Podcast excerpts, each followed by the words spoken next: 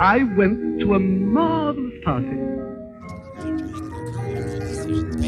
Facts. Most people don't even know the facts. the They go with their ideas gut, don't and the have only enough thing their to gut last cares about entire is season. money. Christopher, this is only going to work if we speak one at a time. Fine, you first, Eric.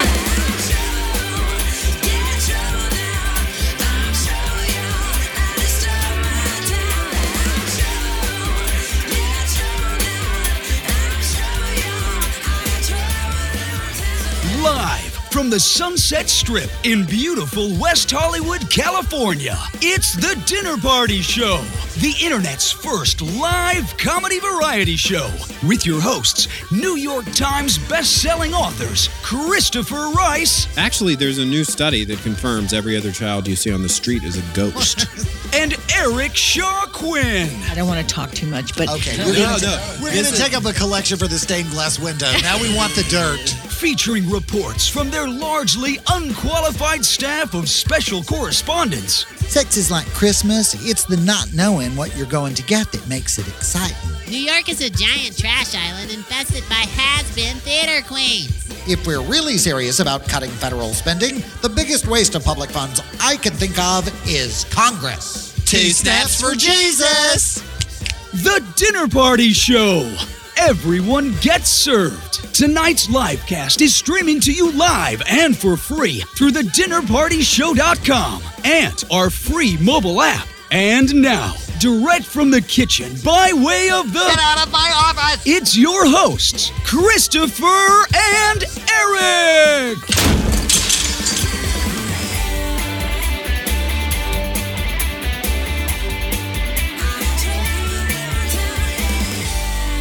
Good evening, I'm Christopher Rice. And I'm Eric Shaw Quinn. And you're listening to the live cast of the Dinner Party Show for April 20th, 2014. And tonight we will not be discussing ABC's decision to stock the Easter Sunday edition of their news program this week with right wing bigots who, while referring to themselves as religious leaders with a straight face, chose the anniversary of their Messiah's resurrection to defend the homophobic laws of Russian dictator Vladimir Putin and cite disproved studies and their claim that children require opposite sex parents for healthy development. hmm If he is risen and he is who you say he is, and he has to listen to that crap you people spout in his name, chances are he's going back in that cave any day now if he hasn't already.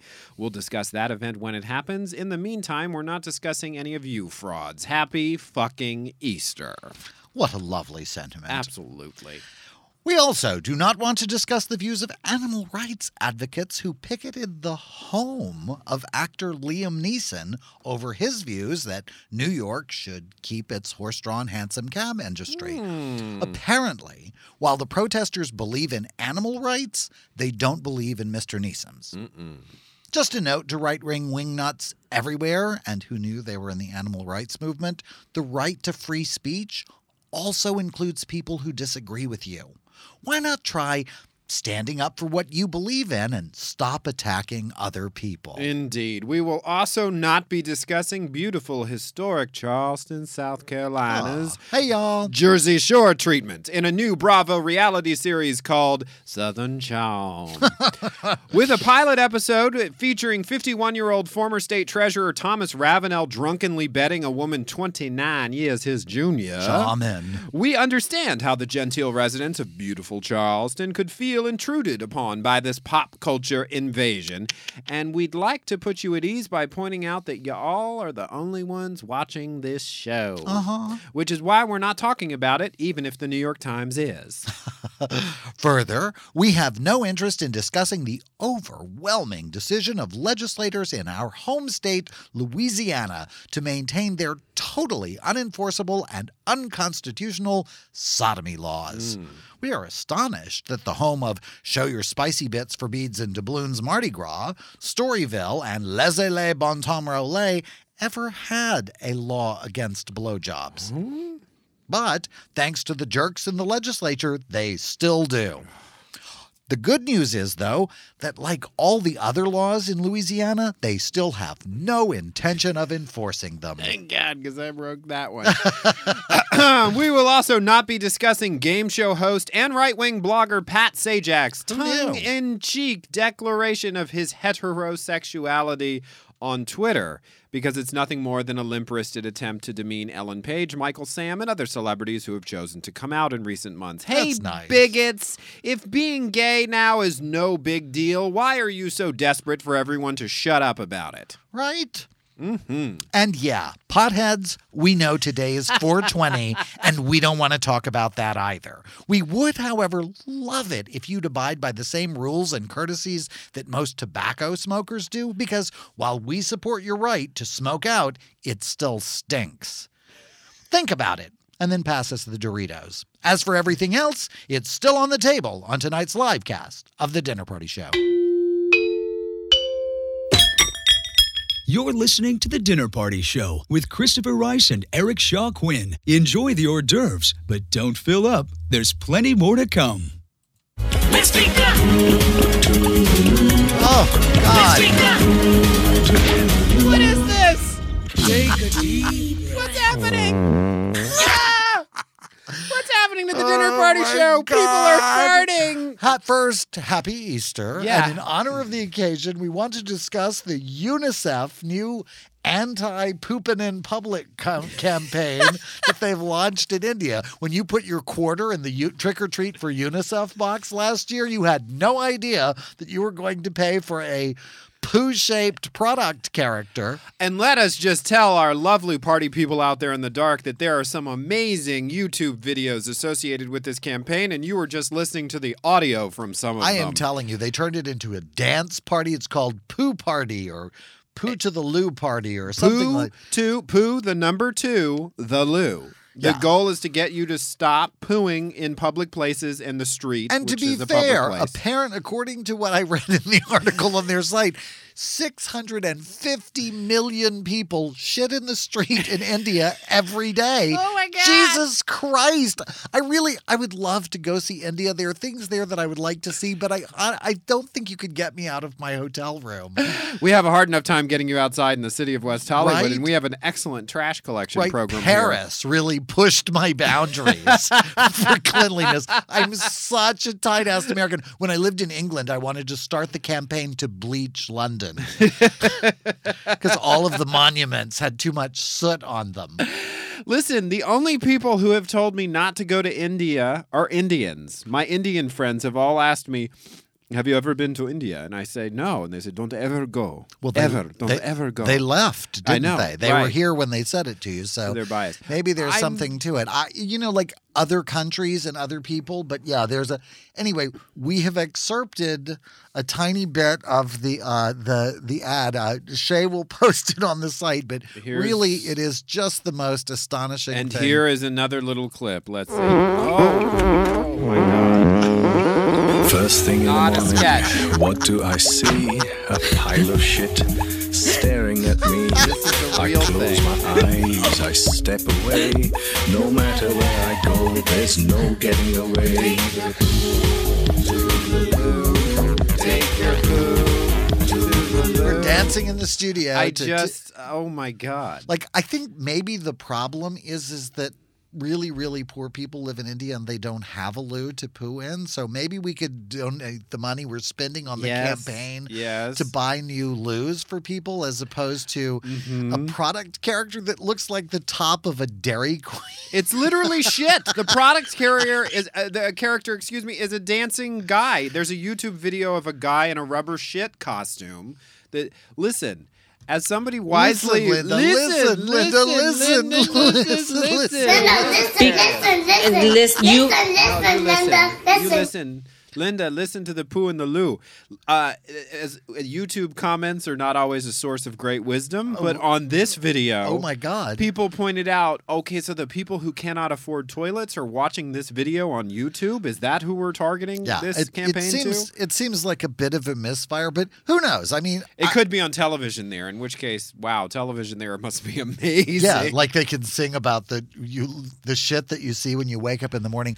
I even then I don't think they have television, or maybe even electricity. I mean, the poor people there are really, really, really poor. Are we sure that the poor people there are the are the cause of the problem? Like maybe that's a sort well, of culturally 650 superior million people. Eh, There are a lot of people there, but that does seem like there might be some. Imagine if you visit your friend from like college in India and, and you're walking down the street and he just poos in the middle of the street while he's having a conversation with you.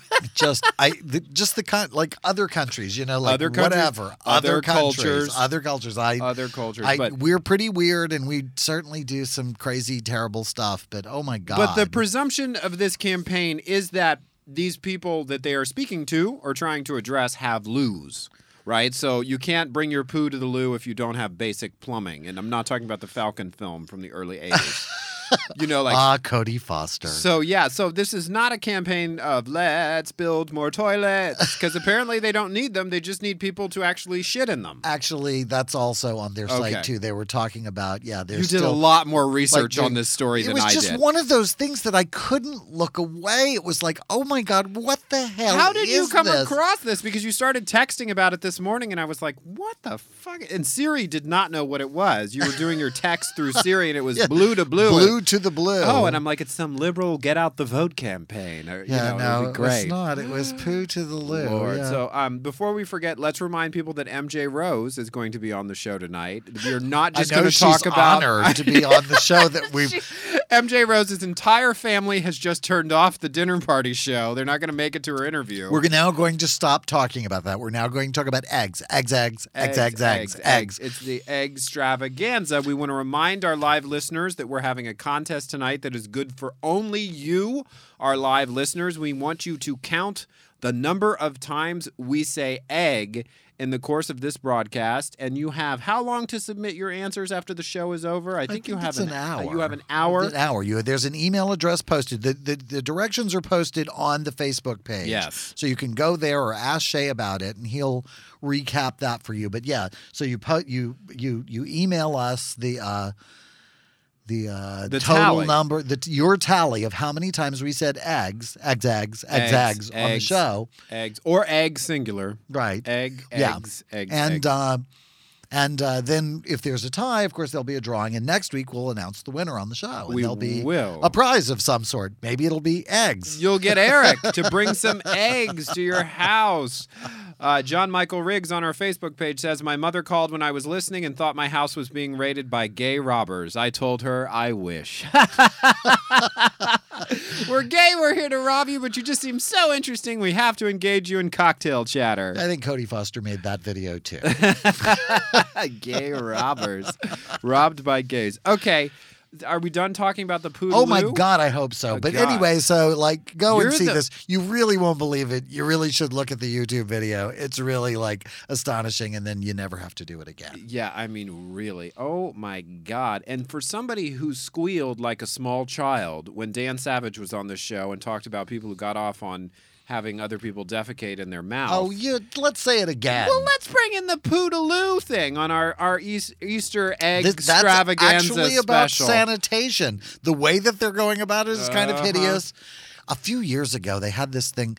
I, I don't know if anybody else saw it, but there was the the um, they made a product character out of uh, syphilis sores, and they actually threw them at gay pride parades. They were throwing these syphilis sores, these little stuffed God. product character. It was the most disgusting. It's like really, yeah, that. Well, it, it is a turnoff, so maybe it'll prevent Yeah. people from having sex and spreading uh, syphilis. Well, I but, have uh, to say, my favorite moment so far of this Easter Sunday, which we are apparently going to spend talking about syphilis and and uh, defecation, uh, was bad seeing product characters. Bad product Bad advertising characters. is really what we're talking about. CNN's headline that I saw this morning: Did Jesus really come back from the dead? I just I couldn't even click through because I was like, I wonder if a staff writer on their website is going to be able to solve a centuries old question in 700 words or less. One of I my, just wonder. One of my all-time favorite entertainment anomalies. A few years ago, Mel Gibson did that film, The Passion of Christ, and it was a huge box office hit, and it was Mm-hmm. number one at the box office week after week after week, and then. It was replaced as the number one film in America by, wait for it, Dawn of the Dead. like, kind of the same thing. it's like that's what happens when you put your sacred traditions on the big screen. Yeah, yeah, I have to say, I you know, I I think it, I, it uh, There's a new movie this week that Yeah. they're all about all the religious movies that are out there, right? And there's a new one, Is Heaven Real? is heaven real? It there was- was also I, there was some controversy around Noah, which because it was apparently wasn't accurate. the giraffes didn't all line up in the precise order that they used to in the children's book. Right? Yeah, listen, I listen, Listen, Linda. Linda, listen. I respect everybody's religious traditions, except when they try to force them up my rectum in my bedroom. but, you Honestly, know. it's just one of those things where it's like, guys, really, like, you, you want to stay. Yeah, but the, the same is happening with this. There's all of these articles about, oh, is this a new trend? Is this, you know, the, but it's number two. It's not the number one movie in America this weekend. Number one is Captain America. So does that mean we should worship Captain America? I since- worship Captain since he's number one? I worship Marvel because they know how to make fucking money, and, I'm and we- I ya. like money. Yeah. Who doesn't like money? Those folks at Disney, they've got it figured out, babe. Yeah, apparently so. Okay, speaking of money, the uh, news headline of the week that I was paying attention to, it isn't a fun story, is that the chairman of Barnes and Noble has sold $64 million worth of his stock, which reduces his share to 20%. And this is also coming on the heels of Liberty Media selling their rather large stake in the company as well. And the Wall Street Journal is reporting that business analysts are saying that if Barnes & Noble is, and I believe this is the direct quote, still in its current form by the end of 2015, I will be very surprised. Or the end of 2014. Oh, Lord. So I, you know, this is very scary news. I think for the the book business. you Well, know. it's you know the continuing change. It's uh, it, there have been times in history where technology has changed, and uh, you know what happened to all of those scribes who were copying all Right, the books all right. those years and living in monasteries. That industry was destroyed by the invention of movable type. So Right. there are points at which things change and things reconfigure. I hope that the, the, my greatest concern is the loss of people's access to books. Mm, You know that that sort of being able to touch them and interact with them and see them. I, I don't know. I love them, but albums. I remember one day when there just weren't any albums anymore, and Right. all the music stores went away, and so I don't know. And the I- question becomes how do you discover things by accident? Because as much as I love digital technology and I'm a big Amazon customer, a lot of your experience on Amazon and on iTunes is tailored by what you have already purchased. You're seeing algorithmic results for people who buy what you buy. And very rarely are there editorial considerations, or, or I should say, the only other option is an editorial consideration by the website, which is often paid co op to put something in front of everybody at the same time. How do you have that experience of wandering accidentally into the section and picking up the book that you never knew about? And Well, here's hoping that some there's some great guys out there who will start a radio show where they talk about those kinds of things. We'll tell you what to People buy. they can trust. And we have an author on the show tonight, MJ Rose, who'll be here in a little bit. Uh, she is her new book, The Collector of Dying Breaths, is available for sale. She will be here to talk about And that. you can Perfume, find that through our website. Poison and past lives are the subject of her new. It really sounds fascinating. Absolutely, and, uh, Catherine de Medici, who I just love. Absolutely. But in the meantime, we have more egg extravaganza fun for you here on the Dinner Party Show. You're listening to The Dinner Party Show with Christopher Rice and Eric Shaw Quinn, where the soup is hot, but the heads are hotter. We take you to Breck Artery live from the TDPS News World Headquarters. Breck? This is Breck Artery coming to you live from the TDPS newsroom here at the Dinner Party Show studios on Sunset Boulevard in West Hollywood. Tonight, we have an exclusive interview with the name in everyone's hearts and on everyone's lips on this most sacred of holidays. No, not him. Ladies and gentlemen, and party people all across the diversity spectrum, I give you Peter Cottontail, the Easter Bunny. How are you, Peter? I'm fucking exhausted. Oh, God, sorry. Can I say that here? Looks like you just did. Sorry, dude. It's a big day, you know. And no, no matter how much training you do, it's still a tough gig. Lots of little children to make happy, lots of eggs, so fucking many eggs, and you can't lay them all in advance, you know. you lay the eggs? Yeah, and eggs go bad, you know. I have to lay all the eggs for all the children around the world in just one month's time. So, if these eggs hatched, would there be little rabbits inside? Oh, Brack, common misconception, so to speak. nice one. They're chicken eggs. But you're a rabbit. How do you lay chicken eggs? Well, it's the miracle of Easter, Breck. Really? I thought there was a different miracle being celebrated here. It's a season of miracles, Breck. I see. And the egg colors? Another miracle. Though I do have to eat a lot of brightly colored foods throughout the year. In Peter, order can to- we cut the charade? I don't know what you're. Isn't it true that Easter has been owned and run by an Eastern syndicate for years? Those charges have never been proved. Is this the kind of gotcha journalism that you've been reduced to on this cockamamie show? We have documented proof that the whole laying colored egg scam you've been running for years is nothing but a sham perpetrated by you and the International Egg Board on unsuspecting children around the world. lies, all unproven lies. In fact, what do eggs and bunny rabbits have to do with Easter to begin with? Isn't this just yet another case of yet another sacred religious holiday being co opted by soulless business interests far more concerned with profits than any spiritual considerations? This is about the children, goddammit. What about the children? Don't bring the children into this. Here is a recording we obtained of you speaking to chocolate bunny speculators about trying to corner the market and fix prices on the must have items of the season. Roll the tape, Brandon. So, uh, Peter, we got a deal.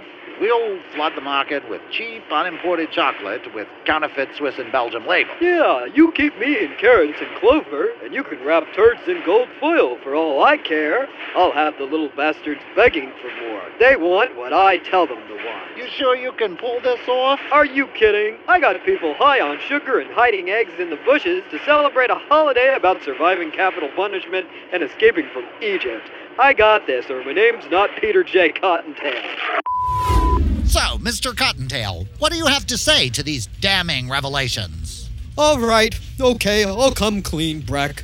I've been wanting to do this for a long time, and as you lay this all out, I can see the harm that I'm doing. What are you saying, Peter? I'm saying, what I am saying is, the fact is, Breck, I have a serious problem with artificial food coloring. What? It's true. I started taking it at first primarily just to improve egg color. A little yellow here, some blue there, red dye number 3, 5, and some 7. But before long, I was looking for more and more exotic hues, brighter and brighter colors. And then I was dying for the stuff all year round, not just at the holidays. What do you say to people who would say that this is just another of your Easter scams, Peter? I would say that I'm going to be entering a Malibu rehab hutch as a first step toward getting off the performance enhancing dyes and getting back to the true meaning of Easter. Which is what exactly? It's about the children, Breck. The children. What are you talking about? I'm talking about a pandemic. Look around you. Artificial food coloring is everywhere. Look at what's happened in the Peeps community. Those little motherfuckers practically glow in the dark. I'm speaking out because if sharing my struggle can help one child to say no to caramel coloring, then it will have been worth it. I am appalled by your shameless performance here today. You ought to be ashamed of yourself. Yes, yes, I am. Well, all I can say is bad rabbit. Very bad rabbit. Until next time, this is Breck Artery wishing you good night and good dinner.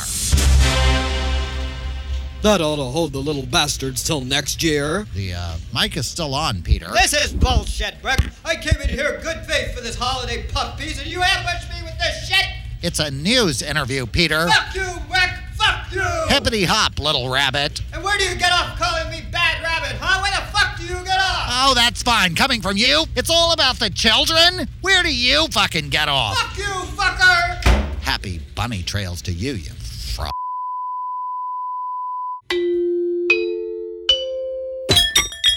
Tired of dining alone? Enjoy the Dinner Party Show with friends. Like us on Facebook and become one of our party people. Then, during our live shows on Sundays at 8 p.m. Eastern, 5 p.m. Pacific, you can join the conversation and post questions for Christopher, Eric, and their guests. During the week, drop in for tasty side dishes, show updates, and fun with the other party people. The Dinner Party Show. You are the life of our party.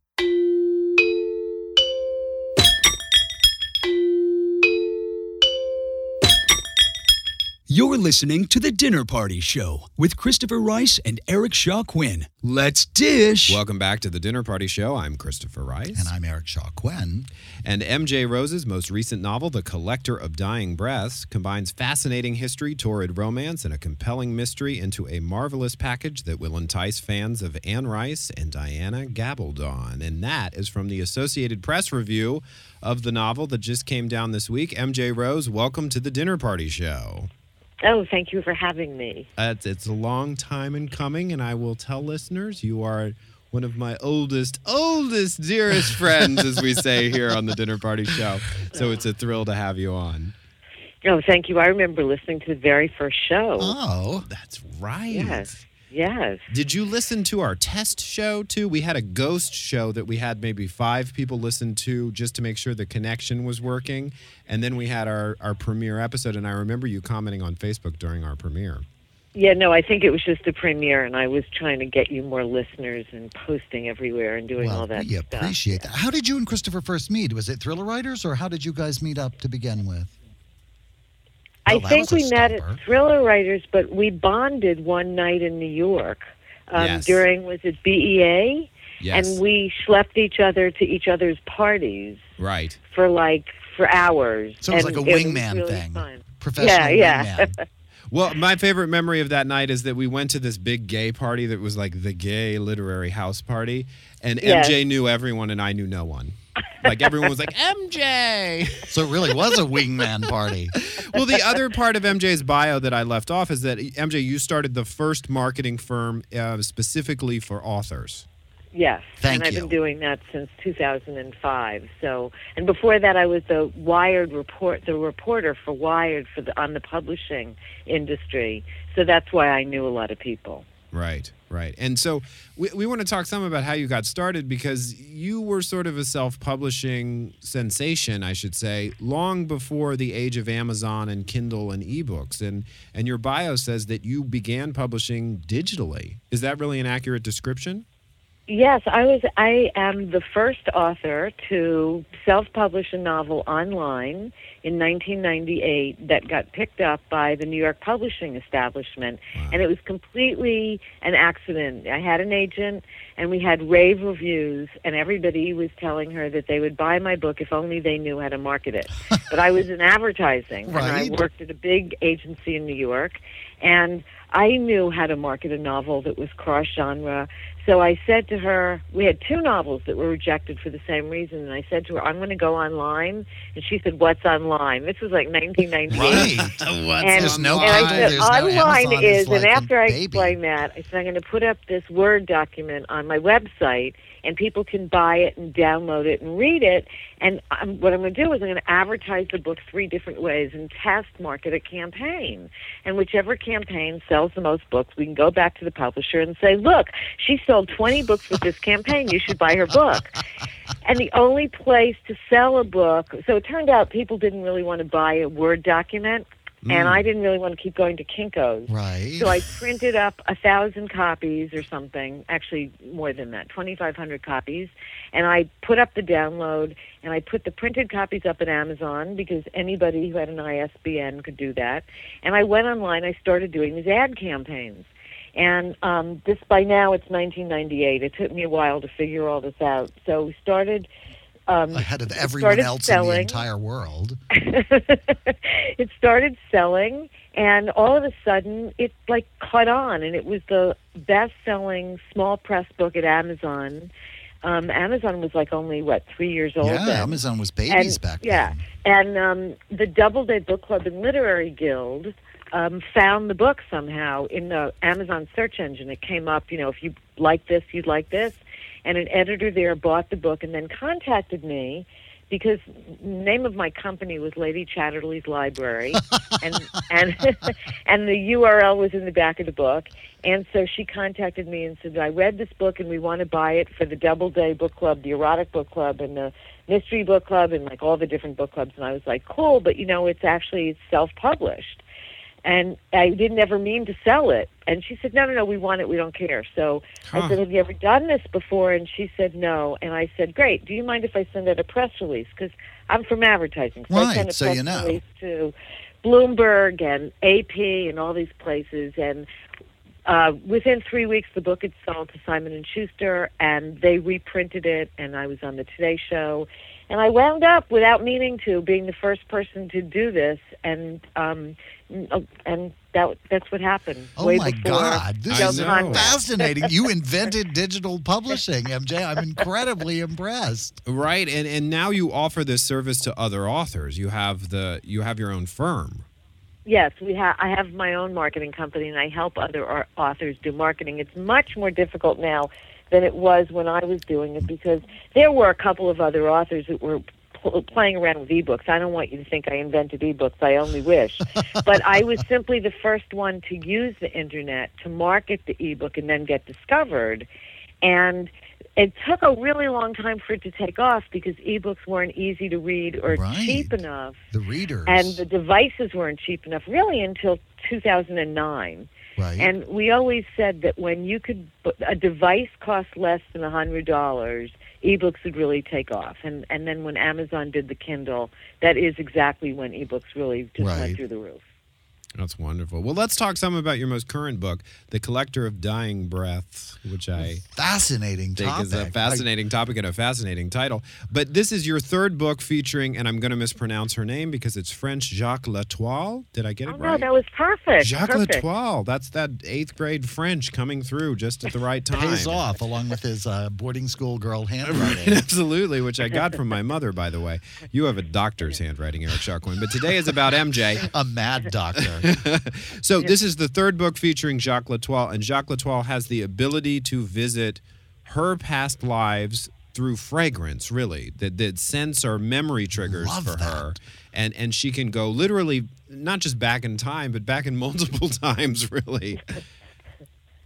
Yeah, she's quite the little magician. She is, but she um, she can remember her past lives, and she also can actually me- remember other people's past lives for them. Wow! And she's very disturbed by all this, and she's been denying it for her whole life. Right. And in this book, she winds up going back in time and um, to Catherine de Medici's France. One of my favorite historical figures. What a wonderful, fascinating character she is. And and so Oh, we know, so and based on your book, we know that Catherine de Medici used poison to rid herself of her enemies, and At she least. often disguised these poisons as perfumes. Is this true? Yes, well, ca- poison was the method of choice of all women throughout mm-hmm. history because it's much more feminine than a gun or a knife.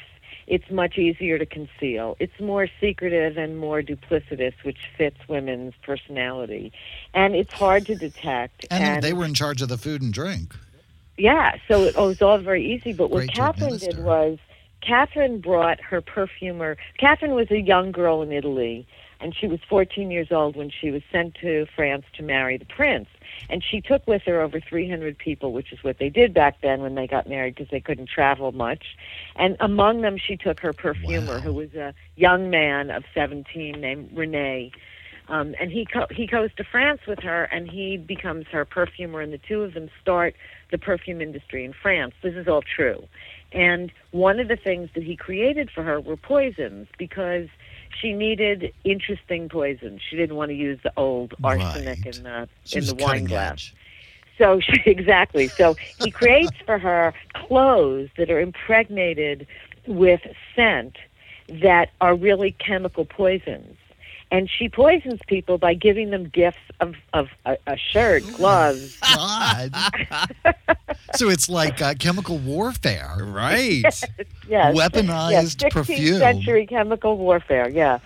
Yeah. So and that part's all true. That's Oh, all true. Wow, wow, wow. So that's part of the book, but also there's this idea in the book that if you collect someone's dying breath, you are also collecting or capturing part of their soul. Is this your invention, or is this something you stumbled across in the history books?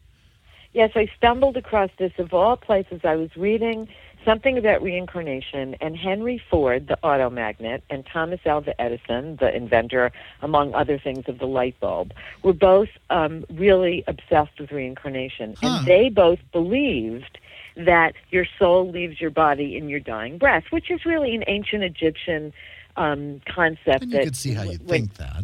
yeah, you know, you die, your last breath, your Right. soul comes out of your body. Sure. But Henry Henry Ford and Thomas Alva Edison were obsessed with it. And when Thomas Edison died, his last breath was indeed captured in a test tube. Oh no! And the test Does that mean he's trapped in- in a test tube? Is what? Does that mean he's trapped in a test tube? Yeah, yeah. and the test tube is in Henry Ford's museum. Thomas Edison's last breath is in Henry Ford's museum. And there might be a soul in there that nobody's been able to figure out how to extract. He must be so pissed off. Let me out of this Yeah, the lights test go on, tube. the lights go off. He's really happy because he can see his invention all the time. Oh, that's really interesting. Yeah, it's weird, isn't it? I mean, I search So if for these in the in the things. mythology, if I inhaled the test tube, would I become Thomas Alva Edison? Aha, so that's the question, right? So in the Mm. 16th century, the perfumer, his his mentor collected the dying breaths, and now he's trying to come up with the elixir or the formula to turn that dying breath into a person, like to take the soul and then put it in let a baby, put it in somebody who's in a coma, put it in somebody who's just like boring and make them exciting. We don't know. He's working on that, and then in the present, Jacques has um, th- there's a collector, uh, an art collector, a woman named Malinoway Cypress, who's very extravagant, and she's got this You have to be with a phenomenal art like that. collection. and she Uh, is obsessed, as collectors are. This is really based on a lot of research. Collectors are obsessed with staying with their collection after they die, or mm. what's going to happen to their collection after they die, because they spend their lives building these collections, then they die, and the collections are dispersed or ruined or not not taken care of correctly. So she wants to stay with her collection, and she's heard about this dying breath concept, and she figures if she can find somebody to help her figure out how you can turn a soul into a person through this dying breath process, she can stay with her collection. So in the past and the present, we have two people both looking for the same elixir. Okay, so and their the art of course, collector is in contemporary times with Jacques. Yeah, And she hires Jacques Jacques to and- help her. This has been the- is, has this been a basic format for this book and your previous two books, where this sort of shift back and forth between the uh, the historical period that you're obsessed with and, and a sort of contemporary storyline with Jacques. yeah, Yeah. yeah. The so if you love dying breaths, history. there's more. Yeah, exactly. That's wonderful. so, what are your personal beliefs about reincarnation? This is obviously a fictional world in which reincarnation is indisputably real. Where does MJ Rose fall on the reincarnation belief spectrum? Well, I don't not believe it. Um, but I go back and forth. I've never had a past life memory. Um, I've never been able to. I've tried. I've never been able to go to regress at all. I can't really be hypnotized easily. But when I was a little kid and I was three years old, I apparently told my grand great grandfather a story at a seder, which is timely since today Right. is Passover. Um, I, I told him a story at, Se- at a seder about remember when we went and broke the windows with the apples. And my great grandfather apparently put down his wine glass and said, Shlomo, because his young cousin named Shlomo and he used to throw apples at the side of their building in Russia and or house and broke the windows because the apples were frozen. And he was convinced I was reincarnated from Shlomo. My great grandfather Wow. was a Jewish Kabbalist scholar, Wow. and Kabbalists believe in reincarnation. So he was convinced I was reincarnated, and my mother thought it was ridiculous, but she started doing research into reincarnation and became quite fascinated in it. So I kind of grew up with reincarnation conversation Right. around me, and it kind of stayed with me. But it's it's I'm fascinated with it, but I don't really have um, a very personal relationship to it. Although I've been writing about it for like eight years. it's sort of like people asking Anne if vampires are real. Well, what what about the other half yeah. of the obsession on display in the book, which is uh, scent, perfume? Yeah, when well, I'm when really did that take hold with you? Yeah. Since I was a little girl, I once uh, there's actually a story about my mother coming home and finding me with all her ro- roses. Uh, somebody had given her roses, Uh-huh. roses and eucalyptus leaves submerged in a bowl of vodka. and I was mashing That them. sounds Well, refreshing. I Yeah, I read that perfume was flowers and alcohol. so in our house, you know, I went to the bar, Got and the alcohol. gin didn't smell good. The Yeah. Mm-hmm. vodka didn't have much smell. So I was like ten years old. So I poured the vodka into the roses, and Started uh, the so line of absolute. Uh, Right. Quran, absolute rosin eucalyptus vodka. Absolute eucalyptus. Well, MJ, in the time that we have left, we do want to uh, let people know that you are currently the co-president of the International Thriller Writers Organization, and your co-president is none other than Lee Child, creator of the Jack Reacher novels. Love him. Um, so this book is a thriller. Is that how we would describe it, or should describe it? Sure. I mean, I just call it a novel of suspense because it's a Mm-hmm. little softer than a thriller. We don't have a lot of people getting murdered. We don't have any gun I don't know. chases. Catherine sounds like trouble. It's a soft Her thriller. weaponized A, gift not- a soft, smelly thriller. A scented thriller. That's wonderful. Well, MJ, thank you for joining us uh, today. We want to remind everyone the book is called The Collector of Dying Breaths. It just received a rave review from the Associated Press, which compared it to Anne Rice and Diana. I always mispronounce her name, and it's good because she's not actually my mother, Diana Gabaldon. and thank heavens your mother's name is so easy to pronounce. Absolutely. And it is available uh, for sale in our store at thedinnerpartyshow.com. And uh, MJ, we hope you'll come back and join the show very soon. Oh, thank you so much for having me. It was so much fun. Good luck with the book. Great to meet you. And now we have a very special report since this is our Easter special. We have sent a special correspondent we have not heard from recently to an Easter egg hunt, and that is Buzz Kilton. Oh no, not Buzz at an Easter egg hunt. see. She Ugh. might. She might. This could be fun. Maybe this will be the first time Fun for who? Buzz has fun. Let's let's take It's. Easter time Let's here at the Dinner Party Show, and it's been a while since we've heard from our Bay Area culture critic, Buzz Kilton. In order to get an alternative read on this popular springtime holiday, we sent Buzz to the scene of a children's Easter egg hunt in Golden Gate Park. Here's her report.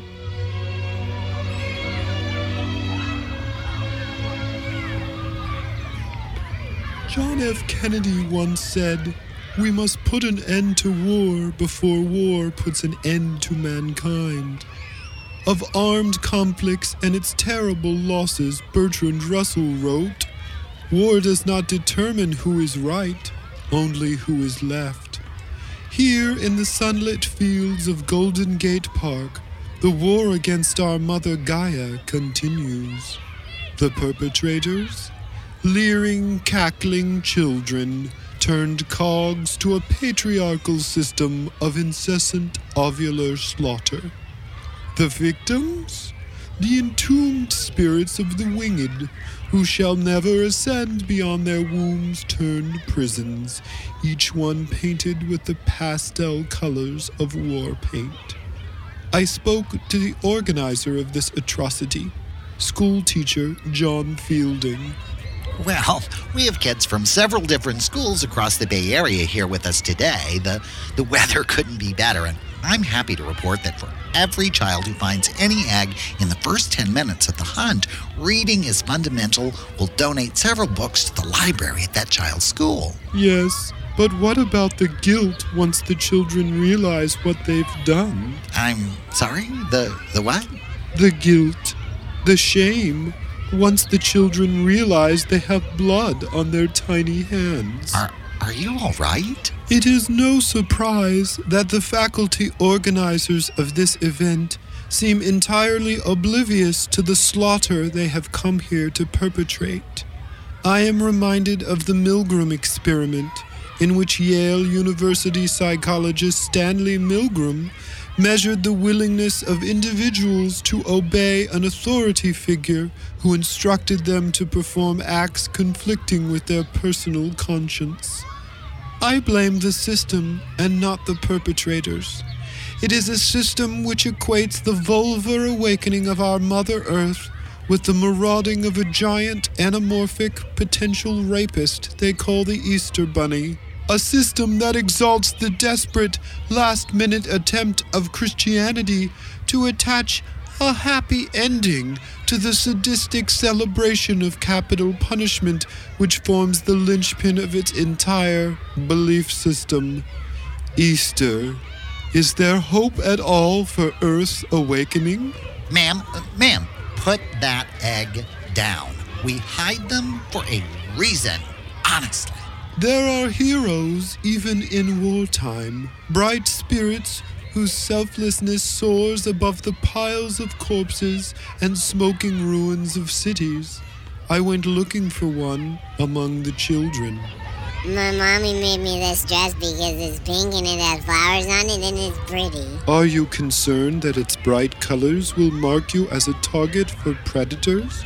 Or have you already come to realize your mother is the worst predator of them all? You for me. Come, young one. Let us try an experiment.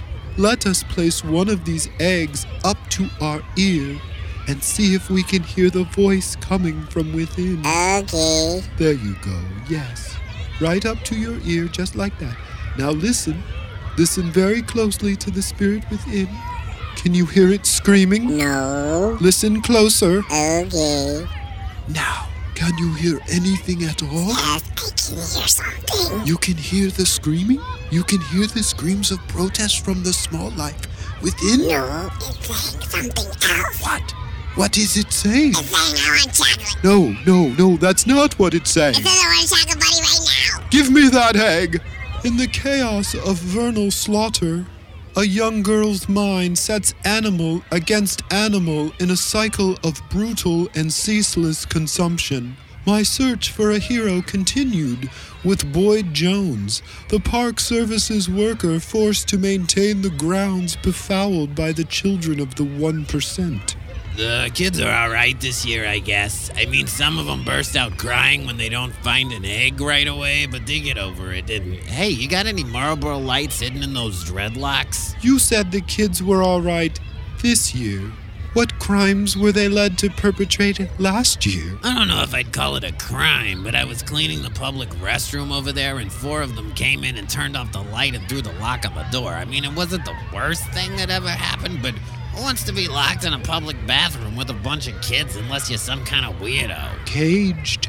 You were caged, Mr. Jones. Uh, okay, alright, sure. Listen to this egg. Can you hear it screaming? Oh, I get it. You're one of those crazy anti abortion people. What?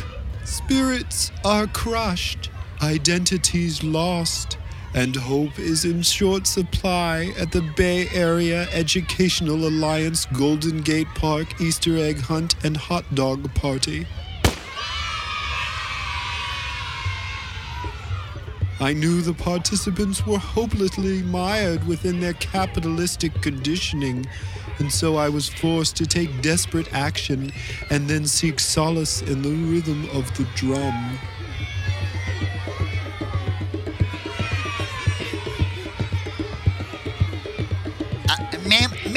Excuse me. You with the drum? Yes. What's that in the bag next to you? What bag? Are those the eggs? They are not eggs. They are refugees. The kids have been looking for 20 minutes now and they haven't found a single egg. Did you really steal all of them? Are you crazy? Uh, yeah, ma'am, ma'am. Yeah, yeah, c- can you come over? Um, The long arm of patriarchy, always stunning in its reach, arrived in the form of officers Lopez and McGuire, who engaged me in a sustained and serious conversation in which I was impatiently asked to explain motives in language free of, quote, jargon and gobbledygook.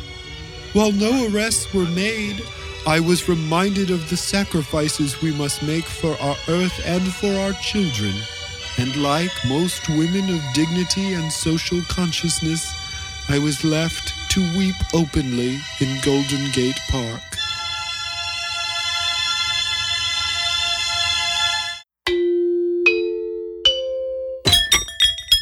You're listening to The Dinner Party Show with Christopher Rice and Eric Shaw Quinn, where dessert is the most important meal of the day.